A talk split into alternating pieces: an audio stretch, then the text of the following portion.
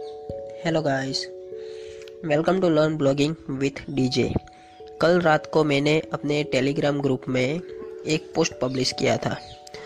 उसका मुझे बहुत से लोगों ने मुझे क्वेश्चन भी किया था कि, जयपाल, मेरा ब्लॉग एंड मेरे ब्लॉग पोस्ट मेरे कंपटीटर से भी ज़्यादा क्वालिटी आर्टिकल पब्लिश किया है। फिर भी मेरे कंपटीटर की वेबसाइट ज़्यादा ट्रैफ़िक ले जाता है और मेरी वेबसाइट पर कम। ऐसा क्यों?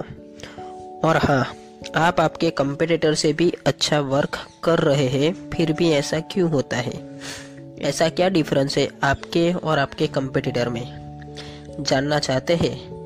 तो उसका एक सिंपल सा रीज़न हो सकता है कि आपके कंपटीटर की वेबसाइट का डी अच्छा हो, या फिर उसकी राइटिंग स्किल आपसे अच्छी हो यूज़र इंटरफेस अच्छा हो, या फिर आप सही तरीके से अपने ब्लॉग को प्रमोट नहीं कर रहे हो। लेकिन फिर भी इस सबको छोड़िए।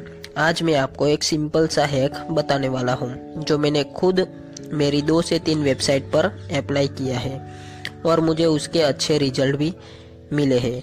तो सोचा वो मैं अपने टेलीग्राम ग्रुप एंड चैनल में शेयर करूँ। वह सिंपल सा है कि कि आप सब अपने कंपटीटर की वेबसाइट को एनालाइज कीजिए।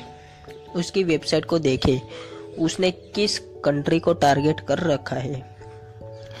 आप अपने गूगल सर्च कंसोल में जाए और आपके कंप्यूटर ने जिस कंट्री को टारगेट किया है, उसी कंट्री को टारगेट करें। लेकिन ऐसा नहीं करना है कि एडसन्स की अर्निंग के लिए डॉट इन डोमेन लेकर आप यूएस और यूके को टारगेट करें।